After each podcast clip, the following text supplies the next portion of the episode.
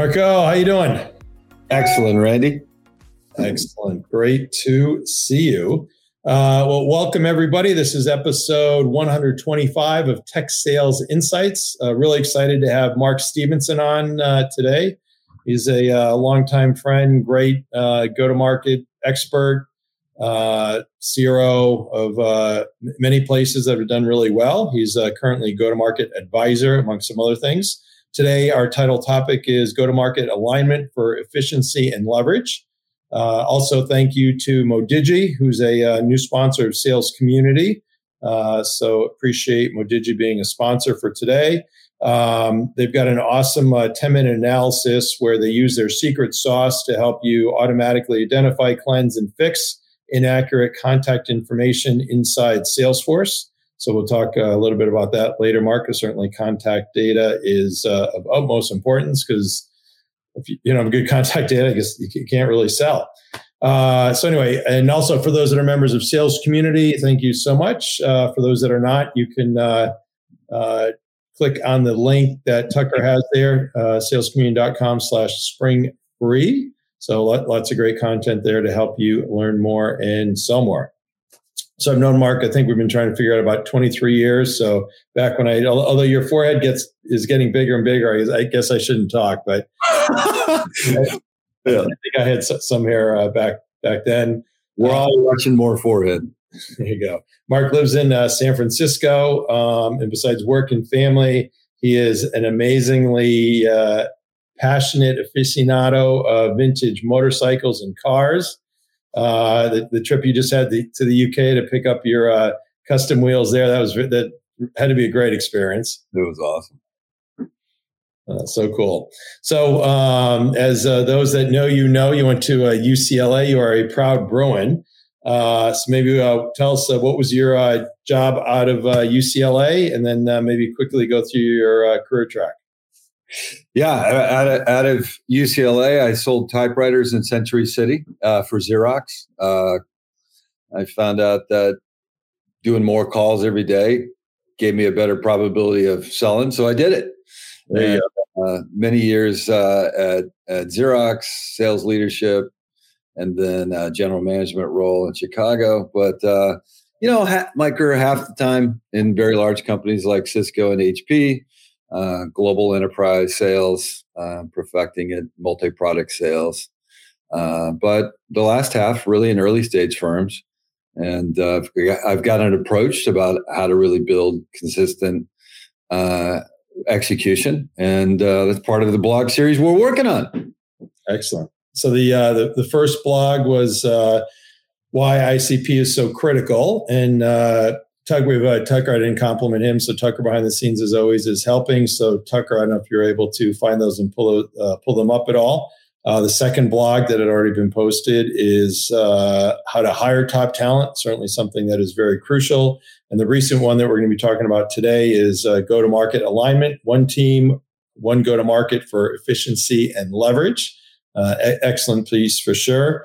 And then, as a uh, upcoming uh, surprise, I guess not a surprise, your blog number four is a priority around aligning metrics and building the right RevOps stack for your business. So, uh, be on the lookout for that one. So um, I guess jumping right in, uh, in this kind of tight, you know, I guess having a great go-to-market engine is always important, but probably especially in this tight economy, right? It is. It's funny how uh, with gray hair, uh, what's old is new again. And I've always thought the true north is what's your ideal customer profile? that helps everything right and and that is the centerpiece that's how you get efficiency and how you can really drive leverage and it certainly is applicable in this economy we're in now but i'd say it's always applicable to have that kind of focus awesome and then uh, being uh, you mentioned on the icp side uh, being aligned to an uh, icp is cornerstone to your approach uh, but i heard you say the other day that the notion of a the, the notion that a customer is dead uh, what, what do you mean by that? How can a customer be dead? well, sometimes I'm prone to stretch a point to make one. And the idea is if you it, the real the customer metaphor is really dead because it belies a technology sale where you would sell a perpetual you'd be all about getting the the deal and you'd pass paper through a partner probably more of a fulfillment partner versus a value added reseller and they were accountable for going and getting the customer to adopt a solution. And if you take that approach, and I think a lot of people still kind of take that approach, you are in big trouble in SaaS because the metaphor goes from customer, it's all about the user. If you can't get usage, you are not going to get the NDR you need for your business. You're not going to grow. And so that metaphor is is the is the change. You go from customer to a user concept. Gotcha. And then uh, in tracking users, there's obviously a whole bunch of kind of metrics and things there that you need to do. Um, do you think, uh, I would imagine, kind of current newer age SaaS companies do probably a great job at tracking it, and probably some of the legacy, I'll call it on prem players that are making that migration probably really struggle with that? Yeah, I, I candidly think everybody struggles with that micro focus that you really need to have around usage. Uh, there's, a, there's actually a great book uh, on this topic that I would encourage everybody to read. It's called How to Grow a Profitable SaaS Subscription Business. Uh, it's the technology SaaS playbook uh, by Lah and Wood. And they really talk about you, you need four customer strategies. And it sounds simple, but you really want to align everything around these. And the first is what's your what's your approach to adopting uh, the right ICP customer? and the right ICP customer has the biggest need, will expand with you, and you can build a great business around it. So really focus your entire go to market around the adoption of high high users that are really great and profitable for your business. Um, that land first strategy, that's all the new logo. But then second, how do you adopt? How do you get the customer to adopt uh, that solution? Has to be a very focused uh, cross-functional practice and then what are your motions to to expand thereafter and if you do those three things you still need a retention strategy and an approach but you really want to optimize around those four focus areas land adopt expand renew and make sure your processes uh, your approach your incentives all hit those four focus areas. Yeah. And then what about how does the concept of kind of product market fit uh, come into play here? Because obviously if something is you know for lack of better words you know kind of sells itself that's one dynamic but then certainly a lot of times people get you know brought in um, to help on the sales side because it's you know th- things are struggling. And a lot of times you know ceos don't want to be told that their you know kids ugly for lack of better words. Yeah. Uh, i stole a concept from looker that got by google that i think is really again, what is old is new. Um, it's called Value One, and the idea is let's take the land. I want to I want to focus and I want to land the right uh, first customer. I think you know in the past ten years where everything was up and to the right, even a you know even a turkey can fly in a tornado. Uh, but you got to get down to why people buy now because there's a CFO on the other side of every order agreement. You got to think that way. And so value one is the concept of, hey, what's the metric that sucks for them today? What's the real need? What's the pain around it? What is what is a metric that exposes that current pain? And then what would the metric need to be if the investment uh, would be uh, good, be a good return? And so it's current state, desired state. What's that singular value one metric that if they buy your solution, they're going to get that improvement? And that that's a really great organizing principle for product market fit because it's it's not hey we're going to improve rep productivity. That's too high level to figure out product market fit. It might be we need to improve an AE's ability to get uh, meetings that turn into pipeline.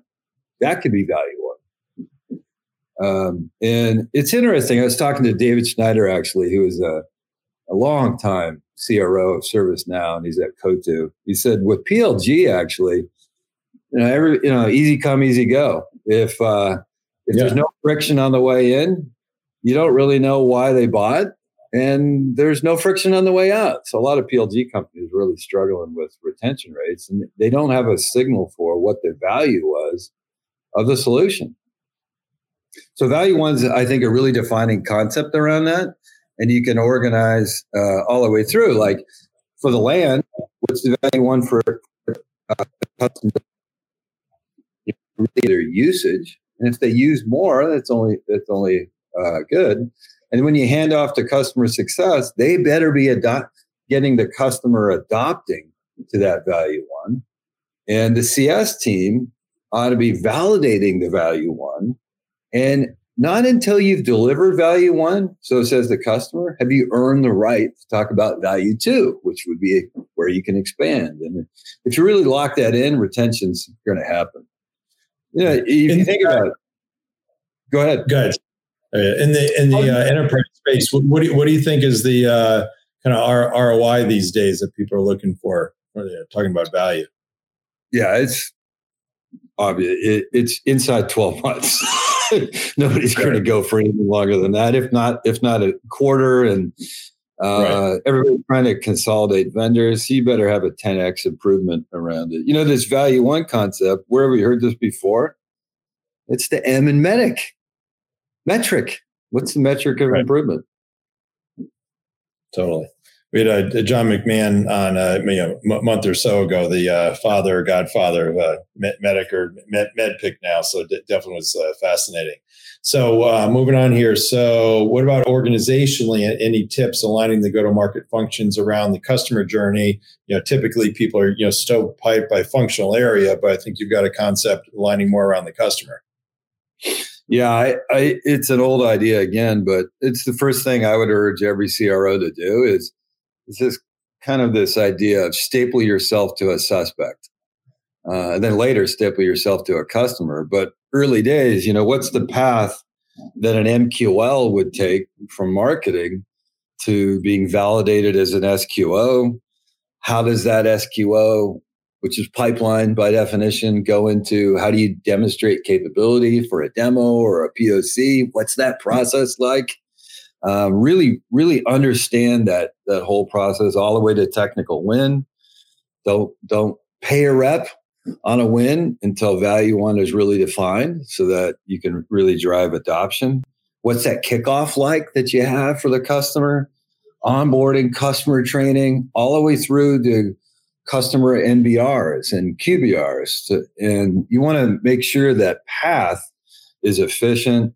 The handoffs are really well known, you know, and use an old concept like RACI, you know, who's responsible for each step, who's accountable, who's consulted versus informed uh, around that process.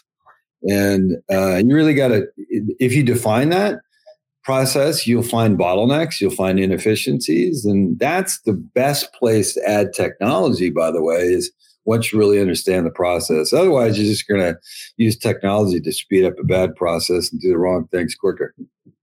There you go.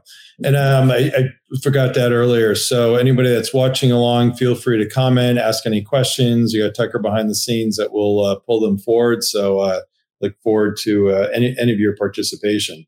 So you, you, talked about stapling yourself to a suspect and a, a, prospect, but also there'd be value in doing it. I would imagine for somebody that's uh, an expansion kind of supersize opportunity and also kind of a re- retention based opportunity. Correct? Yeah, definitely. Uh, leading customer success that it has in the past. You know, CS teams, customer success team. You know, sometimes it, it it's like renewal management. Um, I don't think that pencils in the new economy.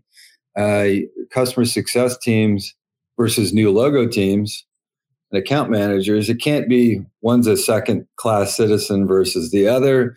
It's just if you if you embrace this value one idea around use cases, the new logo team is finding value one, but the customer success team should be finding um, validating value one, but finding value two and three and four, and driving that as expansion. So we really, you know, we really looked at customer success teams, um, forecasting in Salesforce, um, really uh, driving pipeline for value two expansions.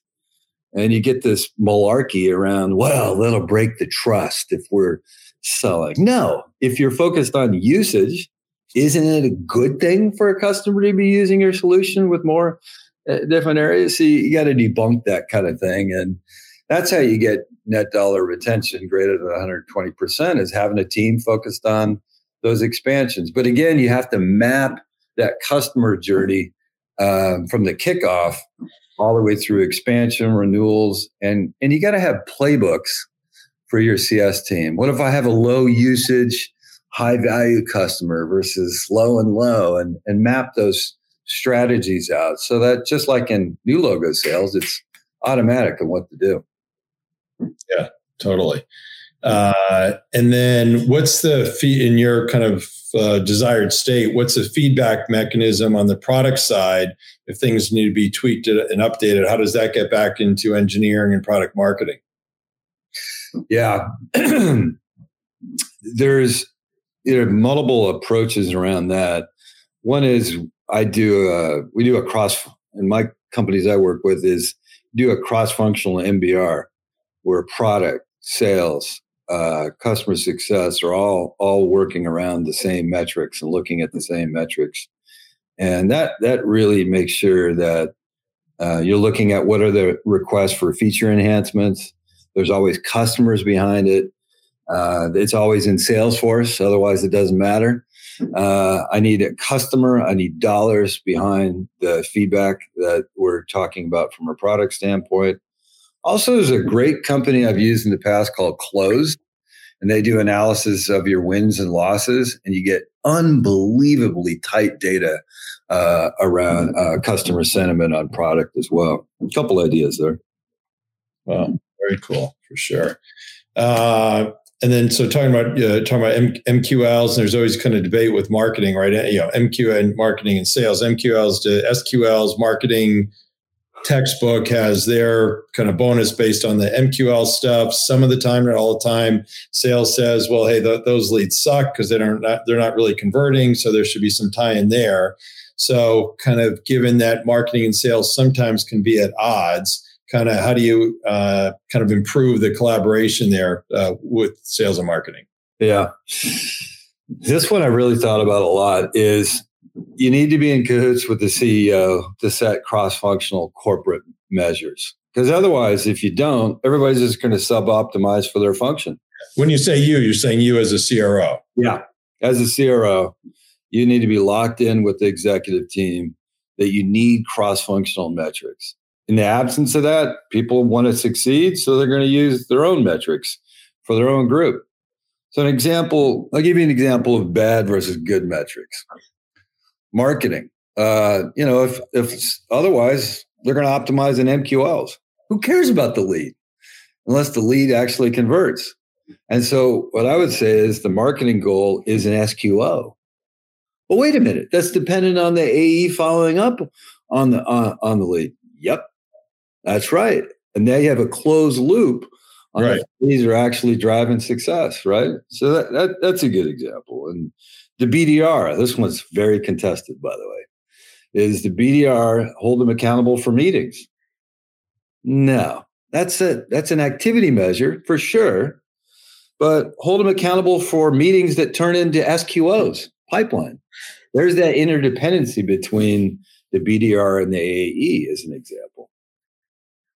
Yeah. You know, another one would be the AE. Well, sell any deal. All revenue is good. No, no, no, no only the deal that's going to actually the customer is going to adopt and expand. The best gift you can give your customer success teams is new logos that actually really need what you have.